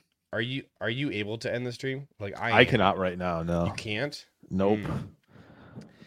All right, so you got five minutes, and then I'm All hopping right. off. All right. All It right. is uh, eight twenty six. We're ending the stream at eight free reign. thirty one. There we go. Okay, Nick, right above Adam says, any thoughts on Renardo Green from FSU? Pressman corner type with speed. Yeah. Uh, I believe he's 5'11 and a half, 187, probably more of a nickel corner. That's going to be a theme that we ever ask about a corner, probably has the size to play nickel. Like there were a lot of guys in Mobile that were the same way, right? A lot of people like Abrams-Draine from Missouri. Hate to inform that he is 173 pounds not ideal. Uh, but there are guys, there are guys that are will be more around the Packers size thresholds, but Green might just be a, a, nickel player at the next at the next level. Um,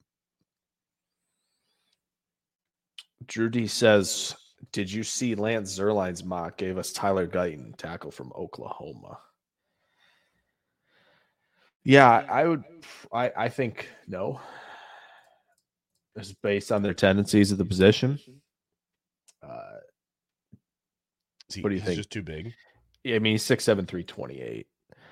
I've yet to see them go over the 320 mark for anybody in, in, in recent history. Like Rhyan, Sean Rhyan was right at 320. Now, could they just have been waiting for the right guy?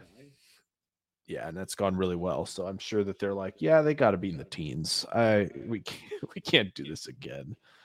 Uh, is it possible? Sure. Like we can, you never know. Could they have been waiting out for the one guy? Sure. But it seems unlikely. They they're more in the camp of like if you look at the measurables like Fashanu and Alt, right? Like six six three nineteen, six eight three seventeen. Uh the and Judy said he also had Fuaga above Alt. I don't think that's impossible. Or no, he had Fuaga above Fashanu, I think. He liked Fashanu going to the Bengals, I believe. I, mean, I Um, know that Fuaga is really accumulating a lot of fans and hype, but I just don't think you can put him above Alt. I above Fashanu, hundred percent. Yeah, seven I days a week I'd do Alt, that. man. Above Alt. The only thing with Alt is like the he does the Notre Dame thing that is the, the he does the two hand punch like all the time.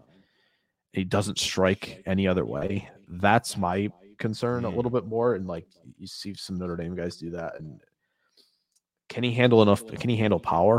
That's really the other question. Because he's so t- and he's so tall, right? So he has to get way down, you know, to to kind of get to win the leverage battle. That's the one thing with Alt. Um, but yeah, I mean, Fuaga to the Jets at 10 seems like it might be the worst kept secret in the draft. And probably will be saying that by April. Would be my guess. Oh, he did have Fuaga six, Alt seven. Holy cow. Yeah, I- I That's right. He had that. Fuaga that high. I bet Brian Moffitt That's agrees with that. He's he loves Fuaga. I mean, Fuaga's awesome. I, I like him a lot. Uh, I mean, the Giants need the, you know, they, they've got their left tackle. If they want to just secure a right tackle, I, I kind of get it. Um, let's see. Chris N says, What backs do you like to eventually replace Jones? JJ, you got any thoughts on the running backs yet? Um, You guys? Oh, and I guess any updates to running back rankings too? I didn't see that one. Yeah. I don't know. I, I have not really done any digging into the into the running backs yet. I know that every running back I've ever looked at, besides uh, Blake Corum, has since decided they're going back to school. so I feel like I wasted a lot of Oh, time doing that. Yeah, A lot of 2025 draft prep. for sure. Um, and uh, you know, I, obviously we all like Blake Corum. Um, Mhm. but I definitely have, I think, more questions about him now than I previously did. And I think that his size is sticking out to me as a little bit bigger issue Sure. After he didn't look as dominant in 2023. Like, like after 2022, I was like, dude, I don't care about the size. He's Yeah. Blake freaking Corum. A year 100%. later, I no longer hold that stance. It just he didn't look the same after injury. No. It looks like he, something the, the quicks, the agility, all that stuff. The burst has been sapped a little bit, and I don't know if it just it's taken a while and the injury's still nagging. I mean, you But- could say the exact same thing about Donovan Edwards' You injury, you know, a year prior. for sure. And he, yeah, yeah. I don't know. My- That's, it's tough. After, I don't know, uh, or, or at least, at least for sure, midway through the 2022 season, I was still solidly on the. I'd rather have Donovan Edwards in the NFL Sure. than Blake Corum, and then Blake just had such a freaky season in 2022. 2023 kind of pushed me back a little bit more toward where I had been.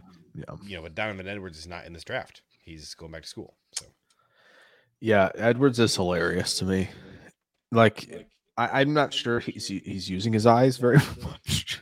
to be honest, it's really funny to watch him run in the back of linemen, but also just score anyway.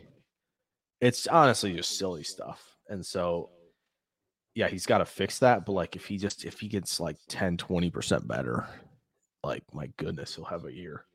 Um, as far as like running backs to replace Jones, everybody loves Jonathan Brooks, right? Just got to be healthy off that ACL. Benson will fit them.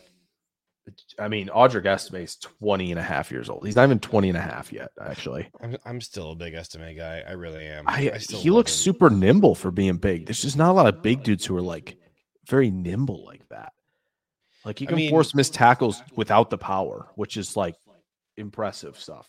If he's truly like six foot, five eleven, and like two twenty eight, which he You don't looks feel like he has he a lot of power. No, I'm saying like he can make people miss without the power. Oh, okay. Like he has it, but he also can be like pretty quick for a player that big, which is surprising to me.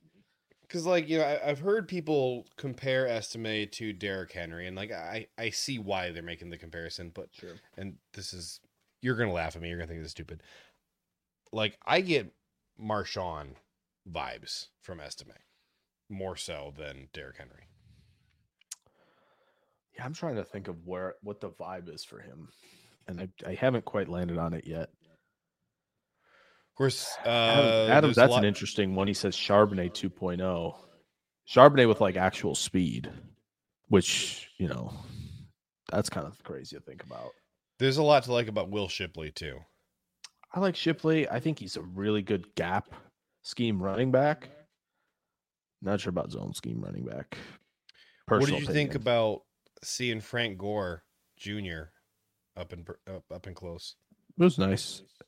Um, he, I don't. What's his? What's his? What's uh, the measurables for him? Because he was. I mean, there weren't anybody else who stood out a ton at the Shrine Bowl at run, but like, he was five seven and an eighth, one ninety nine.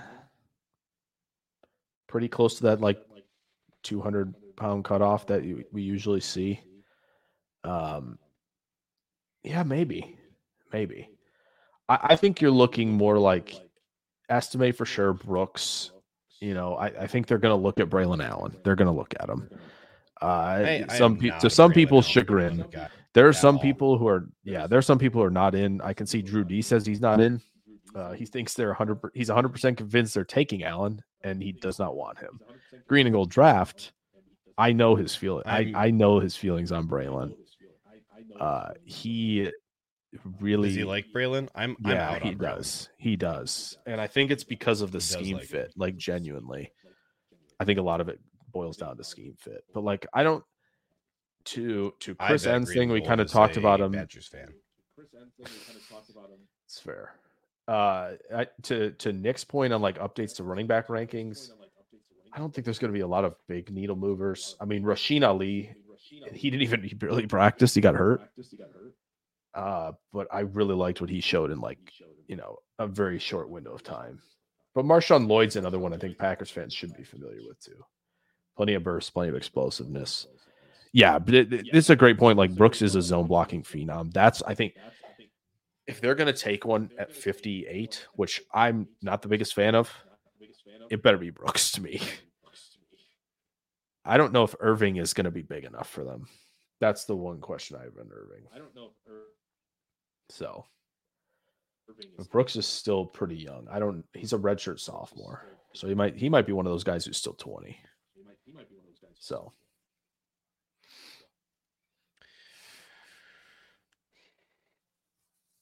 We're five minutes past when I said we are going to end this, but I That's do true. really like Bucky.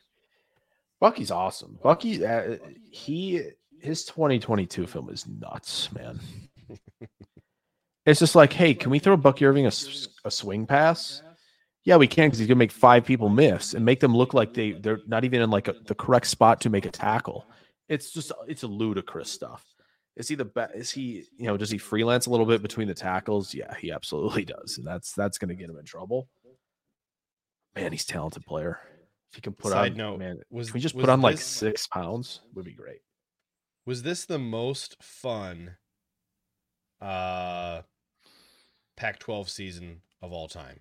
Yes, I mean, obviously, we'll never have another one like it, but you got that right. Yeah, no, it was great. It, it was as probably as good as you could ask for for a last Pac-12 season. Just exceptional stuff. I watched more Pac-12 football this year than I have probably watched in my entire life combined. I probably watched as much, if not more, Pac-12 football this year than I did Big Ten football. See, I'm an after dark guy, so like the Pac-12 was speaking to me on a Saturday Mm. night, like, oh, till till one o'clock. Oh, don't mind if I do. like, absolutely, I'll do that. And so, I've always loved it. They put a lot on like Pac-12 network though recently, like the four five o'clock window, which was super lame. Drew says I saw a comment about the Power Four and it looks strange to see. Oh, that's gonna that's weird. yeah, we're gonna have to. I I saw a thing. Uh, people were trying to come up with alternate names to Power Four, and they had like the Fabulous Four and Core Four? Like. I I heard Core Four as well. I I don't feel like, like that that's one. that's fine. I don't know. It's it's just not as it's not as fun anymore. it stinks. It was It's gonna be it's gonna be a power two at some is- point and a supplemental two and a half, basically. right. Like that's what it's gonna end up being. One thing I will miss is uh when I get to sort of explain FBS structure to friends and family, and um, I'm telling about telling them about the Power Five and the Group of Five, and they're like, "So why why five? Like like why do you divvy it up into those?" And it's like, no, it literally is just a coincidence. Like it just is.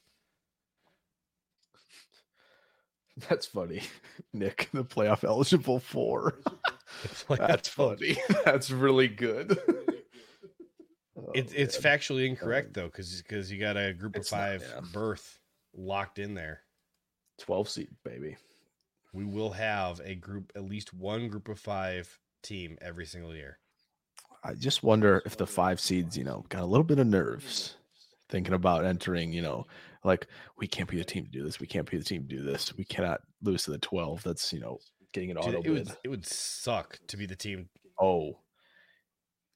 If you're Yeah. first on that on on that, like they will no one will ever let that go. you're first Like you got beat by Liberty. Are you kidding me? like they will no one will ever So yeah, there you go. Young players.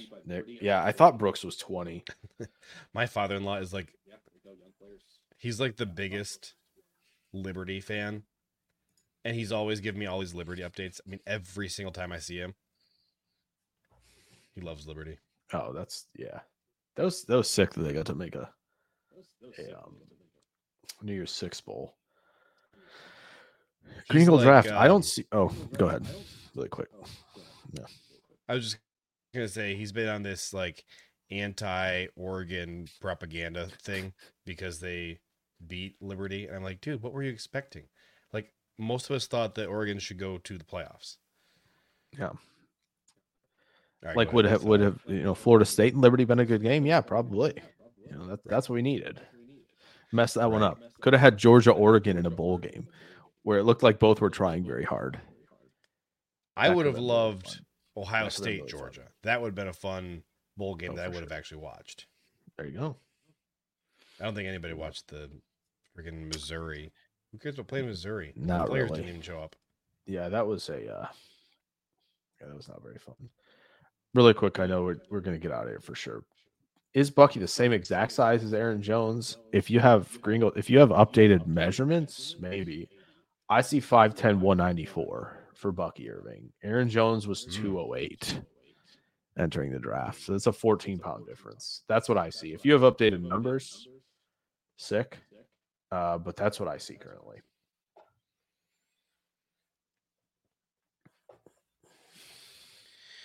All right, ladies and gentlemen, thank, thanks for hanging out here. On behalf of uh, the late great Thick Shady and LimeWire, this has been Packernet. Thank you so much for joining us. We'll be right back here next week. Go Pack Go.